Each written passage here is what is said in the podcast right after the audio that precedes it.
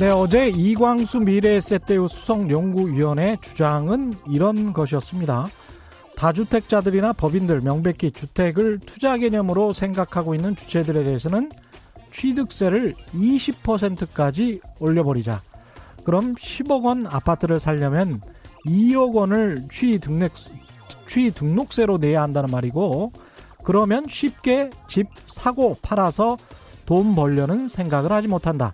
투기 수요는 줄어들 것이고, 1가구 1주택자나 무주택자들의 실수요만 남을 것이다. 이런 말이었죠. 시청자, 청취자분들의 호응이 큽니다. 최경령의 경제쇼 유튜브 댓글에 김지영 님도 이런 말씀 해주셨네요. 무주택 서민들, 국민들이 대출을 받게 해달라는 게 아니라 집값을 내려달라고 해야죠. 지금 언론은 실수요자 사다리가 사라졌다며 실수요자 걱정하는 척 합니다. 자기들 집값 떨어질까봐 안 달란 거죠. 지금 사지 마세요. 그들의 불안 조장에 넘어가지 마세요. 뭐 이런 말씀 하셨습니다. 사람들은 대출을 받게 해달라는 게 아니라 집값을 내려달라고 하는 것이다. 귀에 쏙 들어오죠? 댓글로 좋은 의견 많이 많이 보내주십시오. 감사합니다. 네, 안녕하십니까. 세상에 이익이 되는 방송 최경련의 경제쇼 출발합니다. 저는 진실탐사 엔터테이너 최경련입니다. 유튜브 오늘도 같이 갑시다!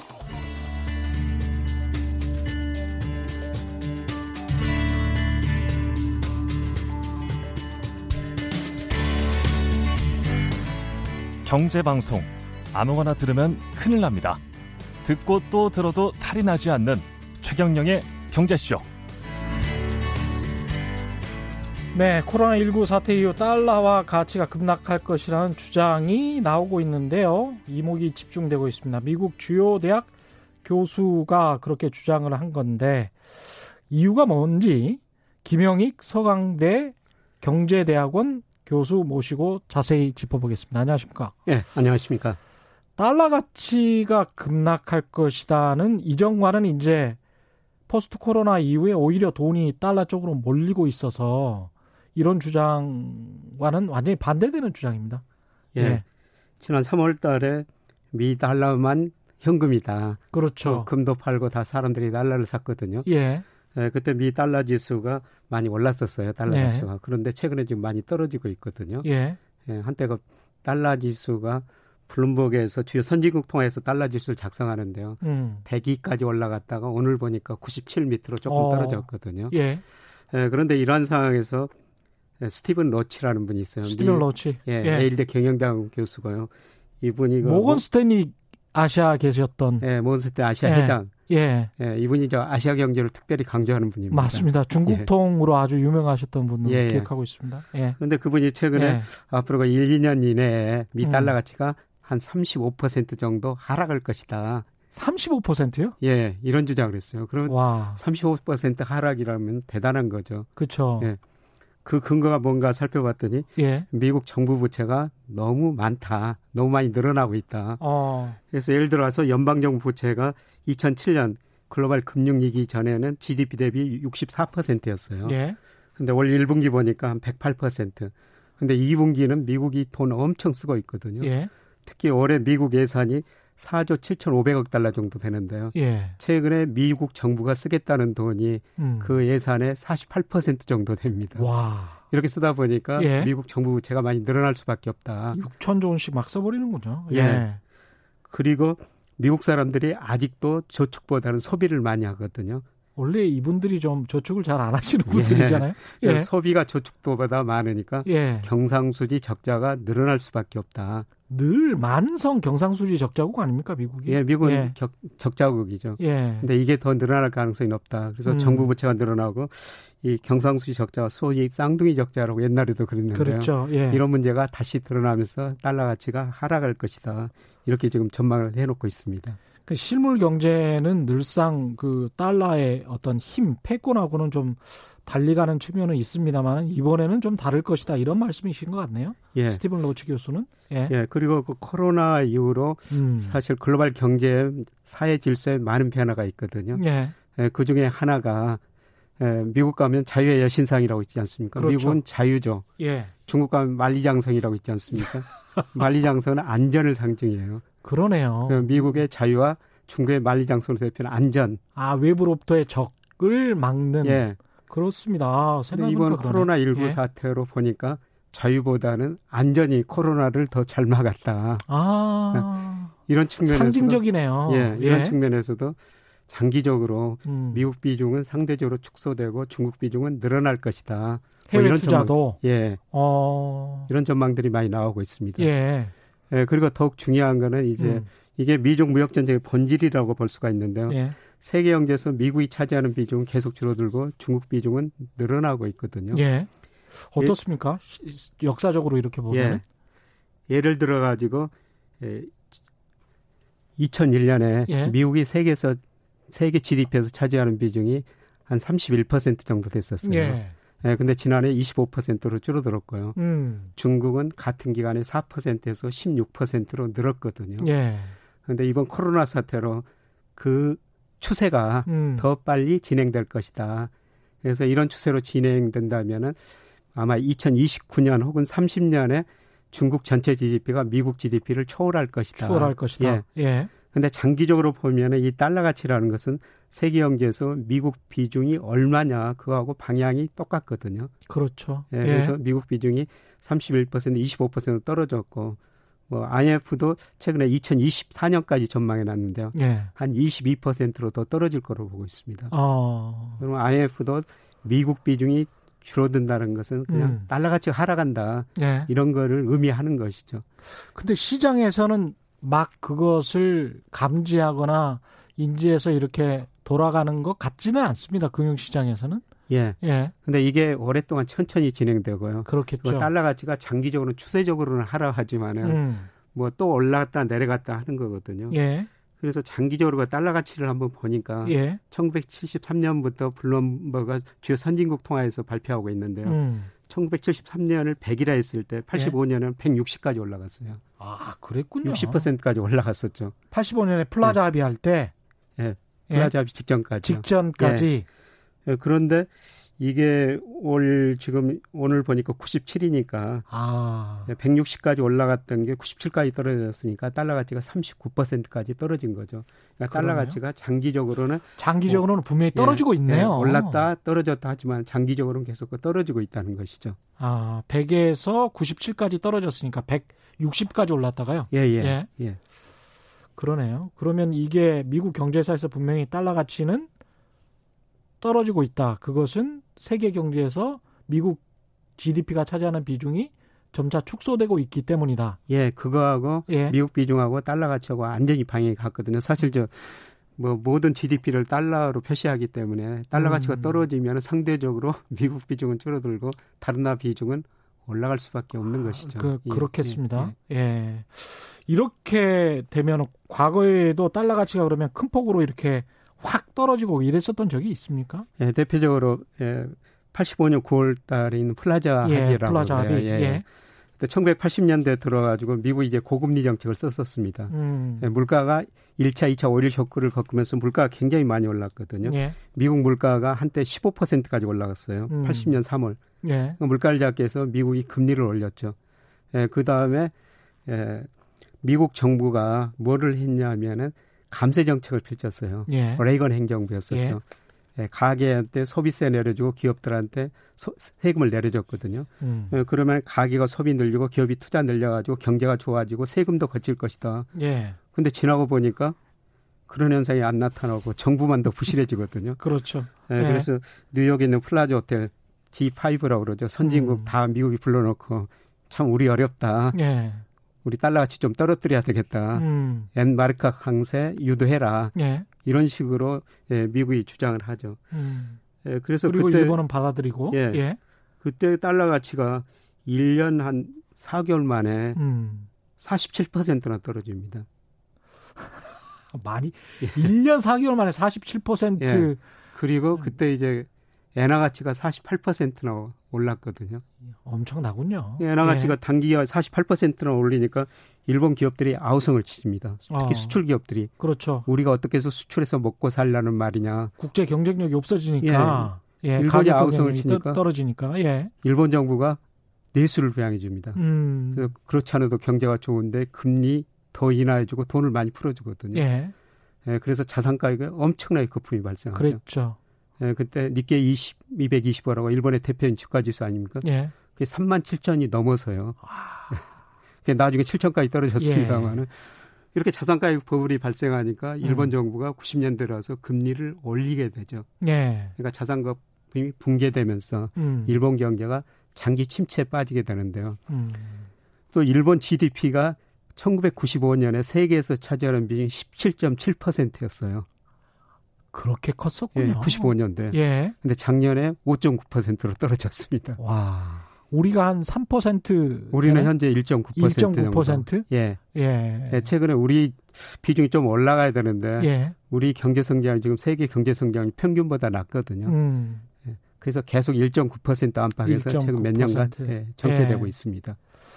생각해 보니까 IMF 때도 우리가 IMF 직전에 우리가 달러 환이 한 600 원, 700원 이렇게 예, 됐었지 않습니까? 있었죠. 예. 그 전까지는 뭐 천 원이 훨씬 넘었었는데 그러니까 축배를 너무 빨리 이렇게 단기간에 터트리면 이렇게 되는 거군요. 그렇죠. 예. 근데 일본도 이때 축배를 터뜨렸죠. 예. 예.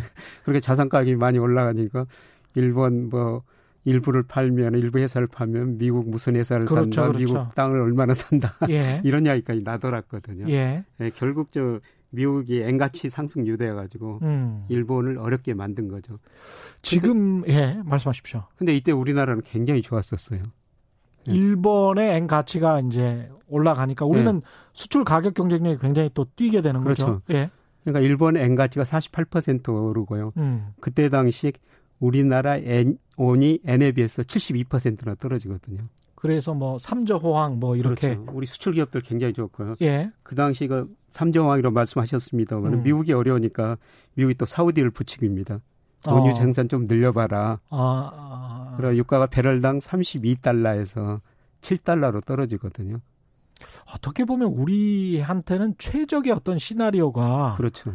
다시 한번 만들어질 수도 있겠다라는 생각이 조금 드네요. 예. 예. 그래서 그때 유가가 떨어지니까 또 물가가 떨어지고 물가가 떨어지니까 각국 중앙에 저금리 정책을 펼쳤거든요. 예. 전 세계적으로 저유가 저금리 때문에 세계 사람들이 소비를 굉장히 많이 늘리죠. 저유가 저금리에 그 다음에 우리가 그 또 엔강세로 예, 엔강세로 저달러 엔강세 예. 우리 수출 잘 되고 그래서 86년 88년에 음.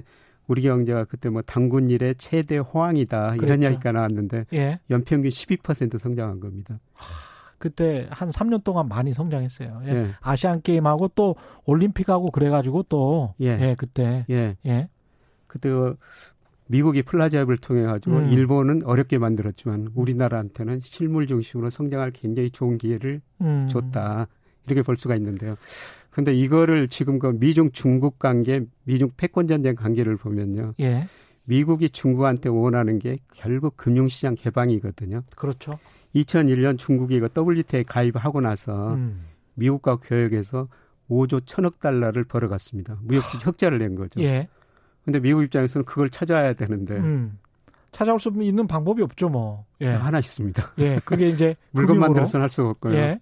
금융시장 개방입니다. 음. 중국의 금융시장 개방을 강력하게 요구하고 있거든요. 예. 미국이 중국보다 잘하는 것은 이 제조업이 아니라요. 서비스업, 서비스업 중에서 금융업이에요. 그렇죠. 예. 그래서 중국이 금융시장, 자본시장, 외환시장 완전히 개방하면은 음. 그때 미국이 중국 들어가지고 음.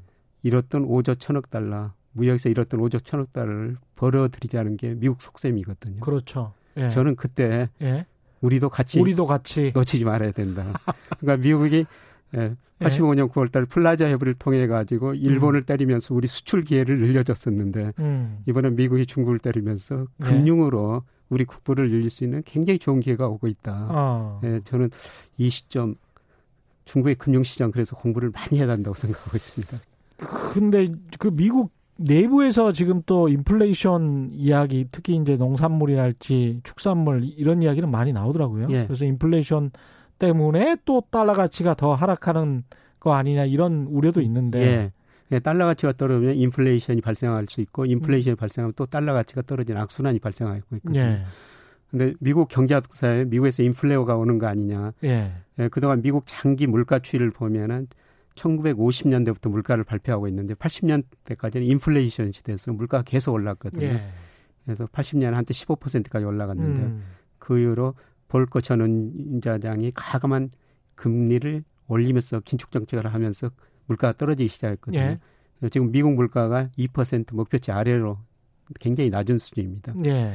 예, 그런데 그동안 미국 물가가 이렇게 안정됐던 것은 미국 경제도 능력 이하로 그동안 성장했고요. 음. 공급보다는 수요가 부족했다는 거죠. 예. 그다음에 돈이 많이 풀렸는데 돈이 안 돌아요. 어. 소위 통화 승수가 낮아졌다는 거죠. 예. 그다음에 공급 측면에서 보면 중국이 저임금을 바탕으로 상품을 싸게 생산하고 미국으로 수출해 줬거든요. 그랬죠. 그래서 미국 월마트 같은 데 가보면은 절반 이상 진열된 상품이 중국산이다. 예.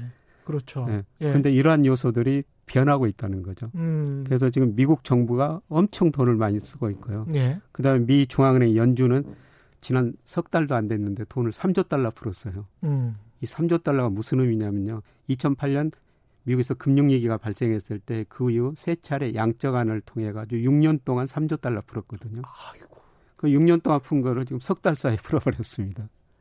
어마어마한 액수군요, 예. 이게. 그러니까 예. 최근에 미국 주가도 오르고 결국 이게 인플레를 야기할 것이다. 음. 예, 밀턴 프리드만이라는 경제학가가 이런 이야기를 했어요. 인플레이션이란 언제 어디서나 통화적 현상이다. 어. 예, 돈 풀면 결국 물가가 오른다는 것이죠. 예. 네. 그렇군요. 근데 이제 일, 미국 입장에서는 달러 가치가 하락하면 돈도 많이 빌려놨는데 네. 이거 나중에 이자 갚기도 힘들어지고 좀 굉장히 좀 안 좋은 상황 아닙니까? 그래서 배지님도 그 이런 질문을 하셨는데 지금 상황에서 달러가 하락해서 미국이 얻을 수 있는 효과는 뭐냐? 달러가 하락하면 일단 뭐 수출 경쟁력은 올라가니까. 예. 그래서 경상수지 적자 폭이 좀 만회가 되는 그런 측면은 있겠습니다만은 예. 돈을 워낙 많이 빌려놔서 예. 예.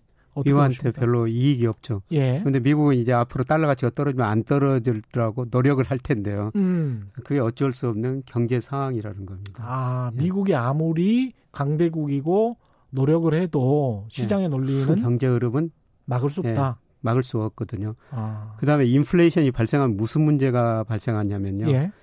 예. 미 연준 중앙은행 물가 안정하고 고용 극대화거든요. 음. 소비자 물가 기준으로 2% 목표를 설정해 놨습니다. 예. 만약 물가가 2% 넘으면은 미 연준 입장에서는 트럼프 행정부가 뭐 다른 대통령이 아무리 물, 뭐 통화정책 팽창적으로 운영을 하더라도 물가 안정이 최대 목표기 때문에 예. 금리를 올리게 되거든요. 음. 근데 금리를 올리게 되면은 지금 미국 정부 부채 늘어났죠. 그렇죠. 가계 기업 부채 늘어났죠. 예. 금리 올리면은 부채 문제가 한 번 더 터질 거라는 겁니다. 아유, 심각하죠. 우리도 지금 당장 갑갑해 하시는 분들 굉장히 많을 겁니다. 금리 올리면. 예. 근데 예. 세계 경제의 가장 큰 문제가 뭐냐면요. 2008년 글로벌 금융위기를 겪으면서 수요가 급기야 위축되니까 음. 정부가 돈을 쓰고 중앙은행이 돈을 많이 풀어 가지고 소비 투자를 늘렸어요. 예. 근데 그 사이에 각 경제 주체가 부실해져 버렸거든요. 음. 미국은 정부가 부실해졌고 중국은 기업이 부실해졌고 우리나라는 네. 가계가 부실해졌어요. 음. 부채에 의한 성장의 한계가 도래할 시점에서 코로나 사태가 터져가지고 어. 경제가 더 어려우니까 또 정부가 돈을 쓰고 금리 더 내리고 돈을 풀고 있죠. 어. 부채를 더 늘려간다는 겁니다. 그런데 음. 만약에 미국에서 인플레가 발생하면은 예. 미국이 금리를 올릴 수밖에 없다는 거죠. 음. 이렇게 되면은 지금보다 세계 경제에 더한 충격이 올 수도 있다는 겁니다. 제발 인플레가 안 와야 되는데요. 그러네. 네. 그, 그, 저도 참 큰일인데요. 그 큰일이라고 생각하는데 미중의 이 패권 전쟁, 이른바 이 갈등이 어떤 달러 가치 하락에 영향을 끼치는 측면도 있습니까? 예. 끼칠 수 있습니까? 그래서 중국이 그동안 제조 무역 광국을 했었어요. 예. 근데 양적으로는 그거를 달성했거든요. 음. 중국이 세계 제조 대국, 그다음에 무역 강국이지 않습니까? 예. 근데 이들이 추구하는 게 중국 제조 2025라고 그래가지고 그렇죠. 기술 강국을 추구하고 있어요. 예. 2025년까지 반도체를 포함한 주요 핵심 소재들 자기들이 생산하겠다는 음. 겁니다. 그 다음에 위안화 국자를 포함한 금융 강국을 추구하고 있습니다. 예. 그래서 기술 강국, 금융 강국은 미국이거든요. 그렇죠. 미국이 기술 강국, 금융 강국, 중국이 되는 걸 봐줄 수가 없다는 것이죠. 음. 예, 그래서 결국 이 전쟁이 기술 전쟁, 지금 금융 전쟁까지 갈 수가 있거든요. 예. 근데 만약 금융 전쟁 최악의 시나리오입니다만은 예. 그동안 중국이 미국으로 수출해가지고 돈 벌어가지고 지금 미 국채를 1조 800억 달러 보유하고 있거든요. 그렇죠. 예. 네, 그거를 이제 팔아버릴 수도 있다는 것이죠. 네, 그게 그 최악의 시나리오인데. 최악의 시나리오인데 예, 예. 이거 뭐 팔게 되면 중국도 굉장히 크게 타격을 입게 되는 그런 상황 아닙니까? 양국이 타격을 받게 되죠. 예. 근데 덩사핑 시장을 개방하면서 이런 이야기를 했습니다. 음. 창문을 열면은 신선한 공기가 많이 들어오지만 파리도 들어온다. 네, 우리가 어떤 행동을 했을 때 그렇죠. 긍정적, 부정적 양면의 효과가 있죠. 그렇습니다. 근데 자기들한테 이익이 된다면은 음. 해볼 수도 있다는 겁니다. 지금 국채 미국 국채를 조금씩 줄이고 있어요. 아. 네. 그리고 이 돈 가지고 금을 산다면 최근에 저 금값이 많이 올랐거든요. 그렇죠. 예. 네. 네. 금값 2011년에 온스당 어 그렇게 생각할 수도 있겠네요. 그러니까 네. valuation으로 봤을 때는 누가 봐도 실물 네. 경제가 그렇게 좋지 않고 빚도 많은 미국의 달러를 지금 정도 가격에 팔아서 예. 그걸 금으로 바꿔서 예. 가지고 예. 있으면 오히려 나을 수가 있, 있겠습니다. 지금 미국이 보유하고 있는 금이 8,133톤 정도 되거든요. 아, 예. 예, 중국은 지금 한 1,900톤 예안 보유액의 아. 2%밖에 안 가지고 있어요. 예. 근데 최악의 상황으로 말씀드렸으면 만약 미 국채를 팔아 가지고 음. 예, 그 돈으로 중국이 금을 산다면은 예. 16,000톤 미 연준이 가지고 있는 두 배를 살 수가 있다는 겁니다. 네. 야, 그러면 우리가 제일 처음에 금태환부터 모든 이 화폐 전쟁이 시작이 된 건데, 예. 오, 중국이 더 금을 더 많이 가지고 있네? 이렇게 되면, 예. 중국의 위안화도 또 세지는 것이고, 그렇게 될 수도 있겠습니다. 예, 그렇게 될 수가 있죠. 예. 예 그리고 이제 또 중국이 한번 해볼 수 있는 방법이 뭐냐면은 음. 예, 사실 2차 세계 대전 이후로 예. 달러가 기축통화 역할을 했었거든요. 예. 근데 결정적인 것은 1974년에 사우디가 원유를 수출하면서 미 달러를 받았어요. 그, 아, 그렇게 된 예. 거군요. 그게. 그러니까 달러가 기축통화 역할을 완전히 굳힌 거죠. 그러니까 사우디아라비아가 완전히 친미 국가가 된 그거에는 달러와 예. 원유의 예. 바꿈이 있었군요. 예, 그렇습니다. 예. 그런데 지금 세계 원유 수의 13%를 중국이 차지하고 있고요. 음. 예, 그 다음에 뭐 철강, 철강은 작년 기준으로 48%, 알루미늄 57%, 구리 53%. 예. 이거 주요 원자재 수요를 중국이 절반 이상을 차지하고 있거든요. 아, 중국 경제는 계속 성장을 하고 있고 예. 그런 상황이니까 그러네요. 어. 근데 그동안 중국이 뭐를 했냐면은 미국서 수출해 가지고 달러를 많이 받았거든요. 벌었거든요. 예. 예. 그돈 가지고 원유 사고 원자재 사면서 달러를 준 거죠. 그랬죠. 그러니까 달러로만 지금, 거래를 했죠. 예. 예. 근데 지금 미국 중국도 달러가 상당히 부족해지고 있어요. 어. 경상수지 흑자가 GDP 대비 과거에는 뭐 3, 4%도 됐었는데 지금 올해 보니까 1% 이하로 떨어지고 있거든요. 예. 중국도 달러가 부족하다는 것이죠. 음. 갈수록 더. 예. 그러면은 중국이 원자재를 수입할 때 위안화 음, 받아라. 위안화 받아라. 예를 들어서 우리 상품도 음. 지금 중국서 많이 수입해 그렇죠. 가고 있는데 예. 우리도 달러로 사고 팔지 않습니까? 예. 예. 그런데 중국이 우리 상품 사가면서 음. 뭐 예를 들어 삼성전자, 포스코, 현대차 이런 회사 음. 물건 사가면서 달러 안 주고 이 하나 줘버리면 우리는 어떻게 받을 수밖에 없지 않을까요? 아, 근데 그게 그게 쉽지는 않을 거는 같은데 네. 왜냐하면 받는 입장에서 위안화가 달러만큼 가치가 있는지 없는지 잘 확신을 못 하니까 예. 야 기왕이면 달러로 주세요. 뭐 이렇게 이렇게 될 것 같아요. 예. 그래도 우리는 이제 달러로 주세요 그러는데 예. 물건 사가는 사람이 예. 달러를 못 주겠다. 이 하나 가져가라. 특히 그 예. 자원부국들 쪽에 남미나 아프리카나 이쪽에는 중국 위안화가 통할 수도 있겠군요. 예, 예. 그렇습니다. 예.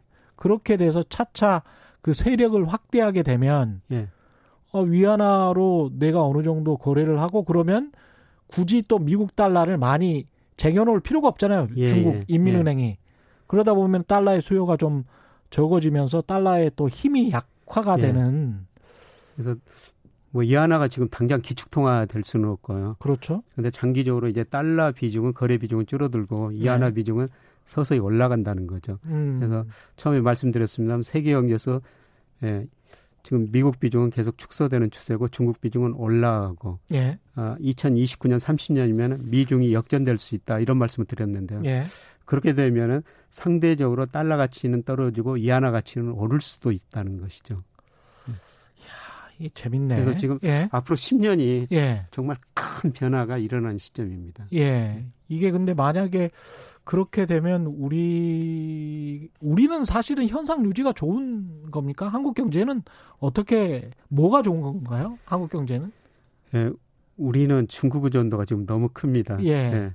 예를 들어 2000년에 그 미국이 우리 수출에 차지하는 비중이 22%였는데 최근 음. 14%로 줄어들었고요. 그렇죠. 예. 예 중국은 뭐 11%에서 2018년에는 27%까지 음. 늘어났다가 지금 올해는 중국 경제 한 25%까지 줄어들었는데요. 그런데 우리 저 무역 수지 흑자를 보니까 2000년부터 올해까지 보니까 우리나라 무역 수지 흑자 중 86%가 중국에서 오는 겁니다. 아, 예. 그렇군요. 예. 그래서 경제적으로는 중국하고 굉장히 음. 유대 관계가 깊을 수밖에 없고요. 무역 수지 흑자의 80 86%. 86%가 중국으로부터 온다. 예, 예. 예. 무역 수지. 예. 중국 아니면 우리가 돈 벌 데가 별로 없다. 이런 말이네요. 예. 예. 그래서 우리나라는 무역 수지 흑자 중국에서 돈 벌어 가지고 음. 일본에서 서재 사서 쓰고 그 다음에 중동에서 원유 사는 원유 사다 쓰는 그런 구조죠. 아. 예, 그리고도 좀 남습니다. 아, 예. 그렇죠. 예. 그리고 이제 우리가 계속 경상수지 흑자를 그래도 꾸준히 기록해 왔으니까요. 예. 예. 경상수역자가 한때 GDP 대비 음. 뭐7%간 적도 있어요. 예. 최근에 이제 3, 4%로 줄어들었습니다만은 음. 뭐 그게 상당 부분은 뭐 중국, 중국 덕분이다. 예. 그러면 세계적인 시각에서 봤을 때는 우리 원화 환율은 중국 위안화하고 좀 연동이 된다. 예. 그런 그렇죠. 거죠. 예. 예. 그러니까 얼마 전에 우리나라 뭐 원달러 환율이 1240원 넘었지 않습니까? 예. 그때 위안화가 뭐7 이 안에서 안정되다가 음. 7.8, 아니 예. 08 이런 식으로 올라 버리니까 음. 예, 이 하나가 오르니까 우리 원달러 환율도 올랐었죠. 예.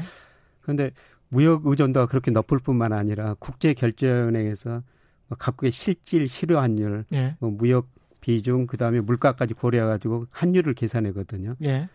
그런데 지난달 보니까 우리나라 원화 실질 실환율 계산할 때 중국 비중이 33%, 어. 미국 비중 14%밖에 안 됩니다. 예. 그래서 우리나라 원달러 환율은 이안 달러 환율하고 연동돼서 움직일 수밖에 없다는 거죠. 예. 그래서 최근에 보면 가게는 우리나라가 일본하고 경쟁해야 되기 때문에 음. 엔 달러 환율하고 원 달러 환율이 상관관계가 굉장히 높았었거든요. 예. 근데 지금은 상관관계가 굉장히 낮아지고요. 음. 대신 중국 이안하고 우리 원화하고 상관관계가 계속 높아지고 있습니다. 근데 이제 달러 가치가 내려가면 역으로는 중국 위안화가 분명히 올라갈 텐데 예. 그렇게 되면 중국 입장에서는 수출을 잘 못하게 될 것이고 예. 그러다 보면 경상수지 적자가 날 수도 있고 예. 실업률이 높아질 가능성도 있지 예. 않습니까? 예. 이거를 중국 정부도 실업률을 계속 걱정을 하고 있는 건데 지금 예. 일자리 때문에 중국 정부도 요긴하지 않을 것 같은데요. 이런 상황은.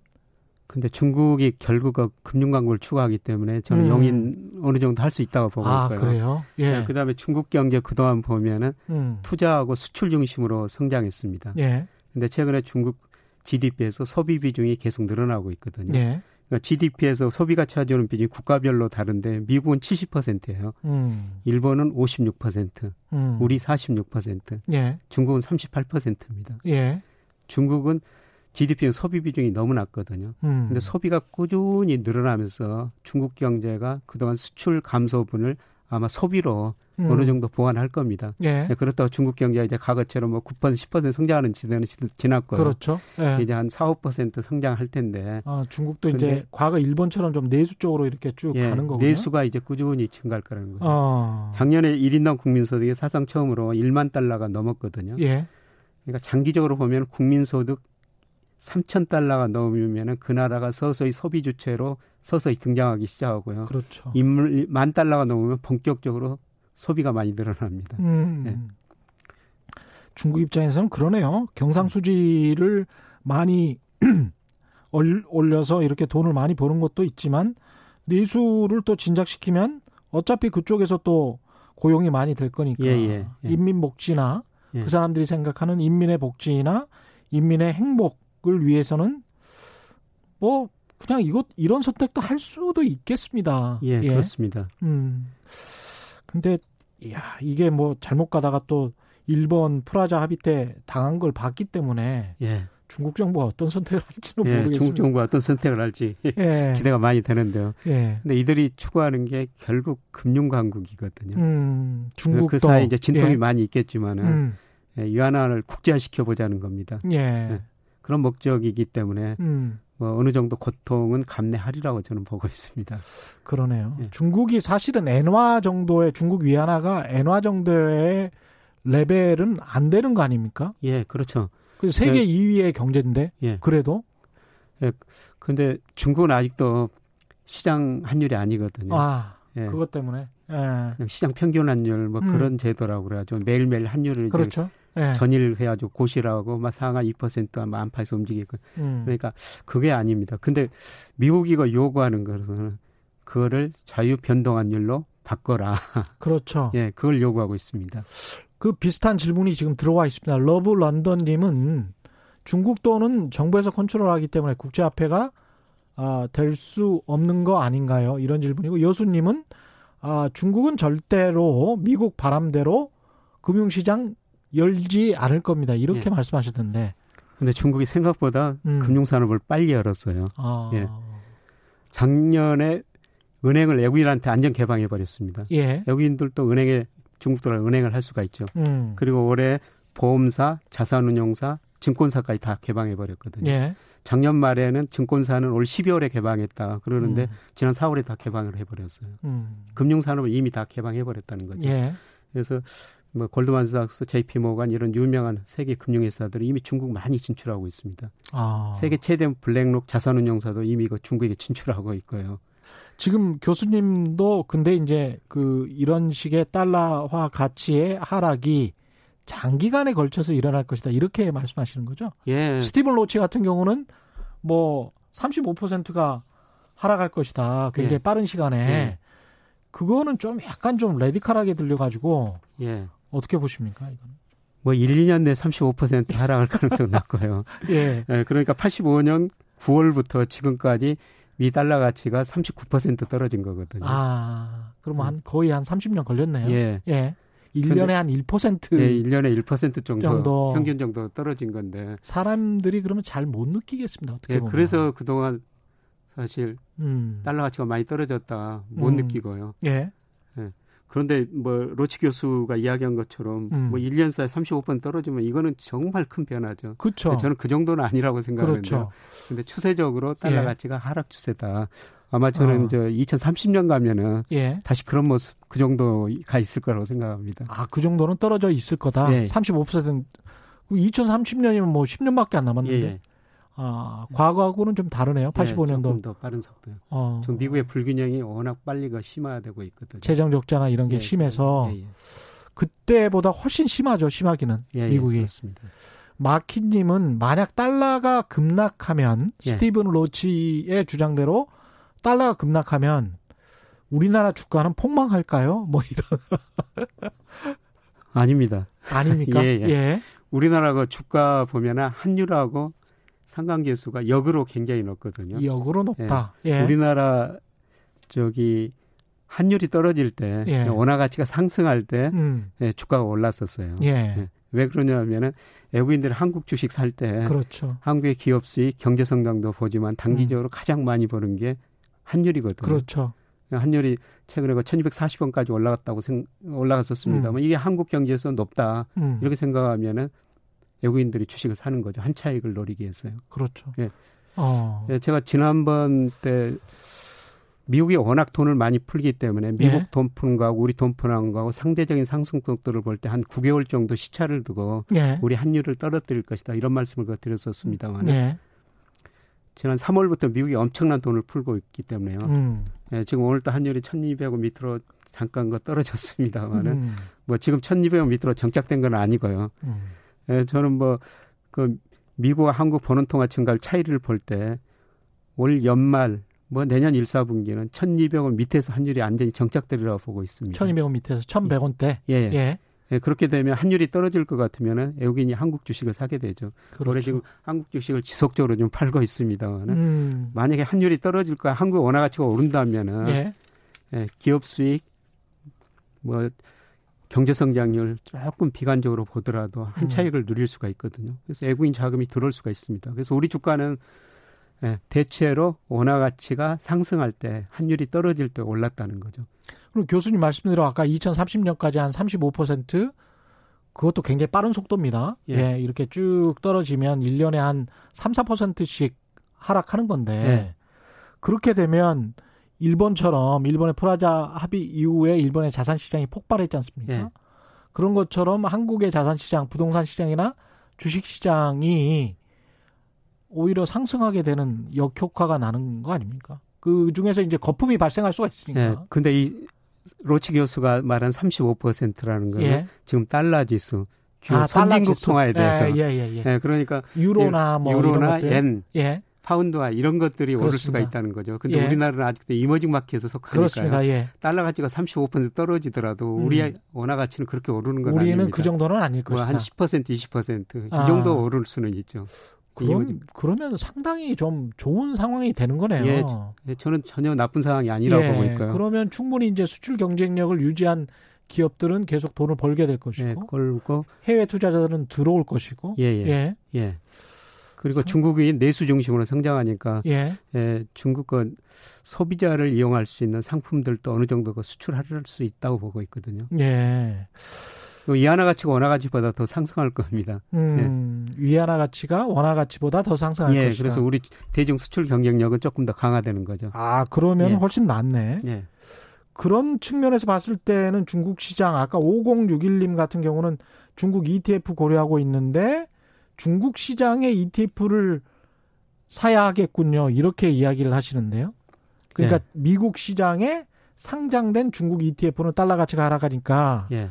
그거는 고려 대상에서 제외하고 예. 중국 시장의 ETF를 위안화로 표시가 된 예. 중국 시장의 ETF를 사야 되는 것 아닌가 이런 예. 말씀이신 것 같은데요. 사실 우리가 해외 투자를 늘릴 수밖에 없고 예를 들어서 예. 국민연금이 작년에 해외 주식 비중이 전체 760조 자산 중에서 음. 23%거든요. 예. 31% 수익을 냈어요. 예.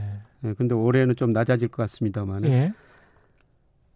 우리가 해외 투자를 늘릴 수밖에 없네. 그동안 미국 시장에서 돈을 벌었거든요. 음. 근데 앞으로 달러 가치 떨어지고 저는 이하나 가치가 상승이라고 보고 있기 때문에 예. 우리가 그동안 미국 비중이 굉장히 높은데 미국 음. 비중은 좀 줄이고 그 줄인 만큼 중국 비중을 늘리는 게 바람직스럽다고 생각하는데요. 어, 국민연금이나 이런 것뿐만이 아니고 개인 투자자들도 예예. 예. 어. 근데 문제는 우리가 저 97년 외환위기를 겪으면서 주가 지수도 뭐 500, 1000에서 안정적으로 그 계속 박스권에서 움직이다가 예. 애안이 겪었다고 안정성의 국면에 들었었다고 주가지수 2천 넘은 적이 있었거든요. 예. 그때 넘은 순간에도 종목별 차별화가 굉장히 심했었어요. 어. 그래서 우리나라를 대표하는 내수주들, 예. 그래서 삼성화재 같은 주식이 84배 올랐고요. 어. SK텔레콤 같은 게 64배나 올랐거든요. 그렇군요. 그러니까 중국 전체 주가 지수를 사는 것보다는 음. 중국 사람들이 소비를 많이 하는 중국의 내수 1등 중국 기업. 중국 내수주를 사야 되고. 예. 그게 전체 ETF 주가 지수를 사는 것보다 그러니까 ETF도 여러 가지가 있는데요. 예. 좀 축소하시라는 거죠. 그 우리도 그러면 투자 아이디어를 내수주 쪽으로 좀 맞춰야 될까요?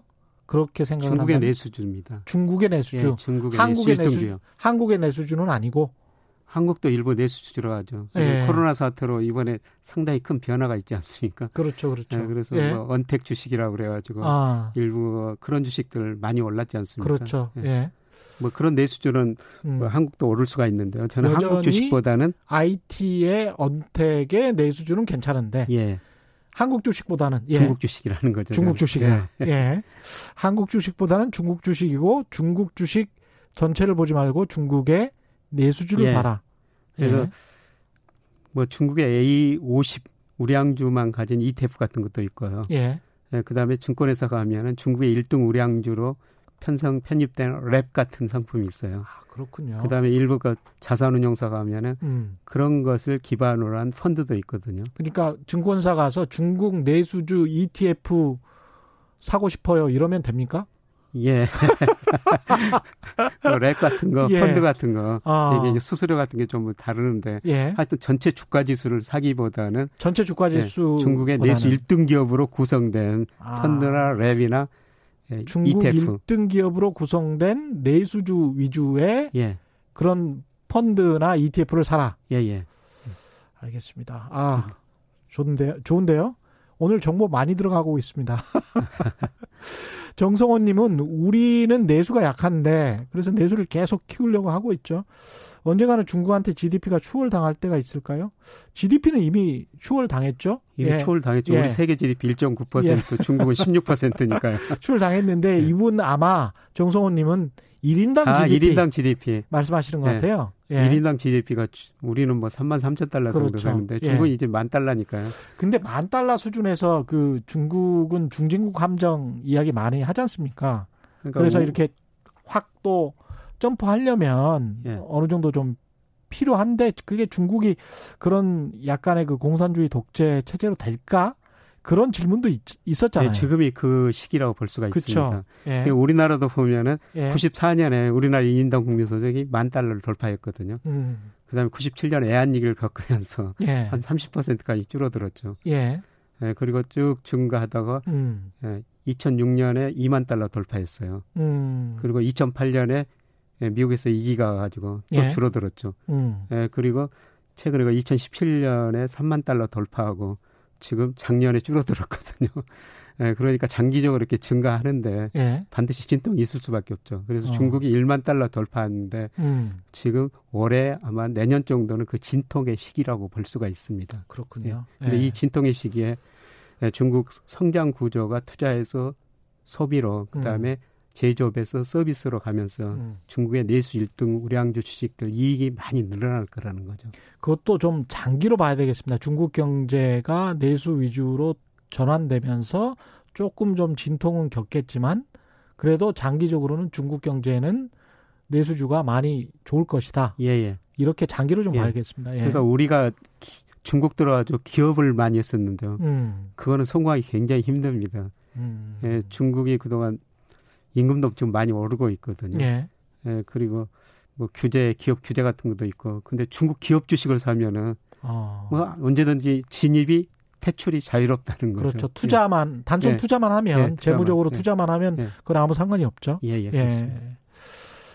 아, 문성원 님, 경제쇼를 듣는 청취자분들은 진짜 10점 먹고 들어가는 겁니다. 예. 이렇게 요새 말씀하시는 분들이 많습니다. 예. 자만심 뿜뿜 아니고요. 늘 겸손하게 열심히 알짜 정보 많이 들려드리도록 노력하겠습니다. 1967님은 중국에서 아직 개방하지 않고 있는 경제 분야는 어떤 쪽일까요? 지금 거의 다 개방하고 거의 다. 마지막에 금융인데 예. 금융산업 거의 다 개방했고요. 음. 지금 이제 중국이 남은 거는 금리 예. 자유하고 외환시장 자유화거든요. 예. 둘만 남았습니다. 아마 금리 자유화하면 중국이 상당히 단기적으로 충격이 올 겁니다. 그렇, 그렇겠죠. 네. 근데 미국이 그거를 요구하고 있거든요. 예. 충격이 왔을 때 미국이 중국 금융시장 들어가겠다는 거죠. 근데 그럼에도 불구하고 지금 교수님 말씀은 중국은 개방을 할 것이다. 예, 예. 예 위에나가 세계적인 통화가 돼야 되기 때문에. 예, 예, 그렇습니다. 그러네요. 생각을 해보니까 엔화가 세계 뭐 2, 3등의 어떤 화폐가 지금 돼서 저렇게 위기가 발생하면 엔화를 찾는데 예. 중국 입장에서는 어 내가 세계 2등의 GDP인데 예. 왜내 화폐를 안 찾지? 예. 자존심도 상할 것 같은 그런 문제가 있을 것 같아요. 예. 역사적으로도 그렇고. 예, 그렇습니다. 예. BS 강님은 증시는 항상 예고를 벗어난다는 말이 있는데 요즘 많은 분들이 2차 조정식이라고 예, 이야기를 하시는데 조정폭이나 시기가 생각보다 짧거나 적을 수 있지 않을까요? 뭐 이런 말씀을 하셨네요. 제가 올해 그 주가 전망을 음. 하면서 뭐 예. 뭐 3월에 급락, 4, 6월 상승, 예. 그 다음에 7월 이후로 또 한번 급락할 것이다 이런 전망을 했는데 지금 7월이 가까워져 가지고 그렇죠. 네, 어떻게 전망해야 되는지 저도 상당히 그 두렵습니다. 어. 근데 최근에 그 미국 주가, 우리 주가 보면은 특히 미국 주가는 실물 경제에 비해서 너무 괴리가 벌어졌어요. 그렇죠. 너무 네, 많이 미국의 산업 생산, 예. 소매 판매, 고용 등 이게 좀 회복되고는 있습니다만 음. 그 회복 속도보다 주가 상승 속도가 너무 빠르거든요. 예. 그래서 저는 조만간 미국 주가가 상당폭 조정을 보이고요. 음. 뭐 그렇게 된다면 세계 다른 나라 주가도 같이 방향을 움직일 수밖에 없죠. 음. 그래서 미국 주가가 떨어지는데 다른 나라 주가가 오르기는 힘들다. 예. 예. 우리 주가도 미국 주가하고 상관계수가 뭐 0.8, 0.9 정도 되거든요. 거의 1이네요. 예, 예. 거의 같은 방향으로 움직입니다. 예, 1에 가까울수록 상관계수 예. 높은 거죠. 그러니까 예. 같이 움직인다는 거죠. 예. 예. 근데 지금 뭐 오늘 또 주가가 많이 올랐습니다만은 음. 제 생각에는 음. 지금 주가가 오를수록 뭐 좋게 생각하기보다는 좀 나쁜 측면도 한번 나쁜 보면서 예, 리스크 관리를 조금 하면서 음. 뭐 자기 종목이 좀 많이 올랐다면 수익이 났다면 예. 조금 줄여들어가지고 현금을 가지고 있고 어. 예, 다음 국면을 대비하시는 게 좋을 것 같습니다. 지금 5분도 채 안 남았는데요. 부동산 관련한 질문들이 어제 이어서 많이 들어오고 있습니다. 박상훈님 같은 경우는 다들 집값이 떨어진다는데 다들은 아닌 것 같고 어떤 분들은 오른다고 하시니까요. 이번에도 믿고 집 안 샀다가 더 오르면 어떡하죠? 뭐 이렇게 말씀하셨습니다. 예, 저 부동산 전문가는 아닙니다만, 예, 예. 우리 정부 정책에 가시는 분들 기본 생각이 예. 집은 사는 것이 아니라 사는 곳이다. 예, 그렇죠. 예. 예. 이게 핵심이거든요. 어떤 정부도 똑같이 이런 말을 했습니다. 예, 예 보수 정부건 진보 정부건 예. 보도 자료는 주거 안정화 대책이지 예, 예. 집값 상승 대책 이렇게는 절대 안 나와요. 예. 근데 저는 큰 흐름에서 보면은 이 예. 말이 맞는 시대가 서서히 도래하고 있다. 음. 일본에서 집값이 오를 때 집을 투자재라고 생각했었는데요. 집값이 사면 오르니까. 근데 일본이 90년대 집값이 폭락하면서 집은 투자재가 아니라 소비재다. 집은 단순하게 사는 데다. 근데 지금 우리나라 여러 인구 구조나 경제 성장 구조, 뭐 금리 음. 같은 거 이런 구조를 보면은 이 시기하고 비슷한 시기로 저는 접어들고 있다고 생각합니다. 평균 1번, 개념으로. 1번. 예. 예. 우리도 이제 집이 투자재가 아니라 소비재다. 집은 음. 단순하게 사는 데다. 음. 이런 인식으로 좀 바뀌는 시점이 아닌가. 네. 예. 그리고 제가 단기 사이클을 제거해버리고 아주 장기 사이클만 구해봤을 때 예. 뭐 지역에 관계없이 상승률은 다 꺾이고 있거든요. 어. 상승률은 꺾이고 그다음에 이제 수준이 남아 있죠. 예. 예. 저는 머지않아 수준 자체도 떨어지는 국면이라고 보고 있습니다. 상승률이 꺾이고 있다. 그러니까 뭐 과거에 10%씩 올랐던 것들이 예. 뭐 그렇 그렇게 오르지 못하고 5% 예, 5%. 정도 예. 그런 식으로 생각해 보면 역사적으로 보면 좀 그런 것 같습니다. 예, 그리고 예. 상승률이 이제 계속 떨어지면은 그 예. 수준이 마이너스로 가는 거죠. 제가 옛날에 취재할 때 영동 택지개발지구 70년대 있잖아요. 예. 하루에 땅을 사고 파는데 하루에 두 배로 얹혀서 사, 팔았대요. 하루에. 예. 그때는 미등기 전매니까 예. 등기를 안 하고 그냥 예. 땅을 사고 파는 거예요. 예, 예. 영동에서 지금 강남에서. 예, 그러니까 하루에 10원짜리가 20원 되는 거예요. 그게 100% 상승했던 거죠. 예. 그럼 뭐 1년에 뭐 수백 퍼센트인 거죠. 그렇죠. 예. 그런 상황이었는데 상승률이 꺾이고 있다. 그다음에 그다음에 뭐라고 말씀하셨죠? 이 한 번 꺾이면은 음. 추세가 한 4, 5년 정도는 가거든요. 한번 네. 꺾이면 추세는 4, 5년 정도 근데 간다. 이 부동산이라는 게 장기적으로는 오를 수가 있지만 예. 뭐 항상 사이클이라는 게 있죠. 예. 그래서 제가 2008년 10년 사이에 예. 이 근처에서 전세를 살았거든요. 예. 예 그때 걱정했던 게 뭐냐면 음. 혹시라도 집값이 전세 가격 밑으로 떨어지지 아, 않을까. 그때 역정세란 이야기가 정말 많이 나왔지 않습니까? 예. 우리가 그렇죠. 보면 그런 시기도 있었다는 거죠. 그러니까 반드시 좋은 시대도 있고 음. 나쁜 시대도 있는데 예. 제가 사이클로 구하면은 예. 네, 그런 시대도 도래할 수 있다는 겁니다. 예, 오늘 말씀 감사드리고요. 지금까지 김영익 서강대학교 경제대학원 교수와 함께했습니다. 고맙습니다.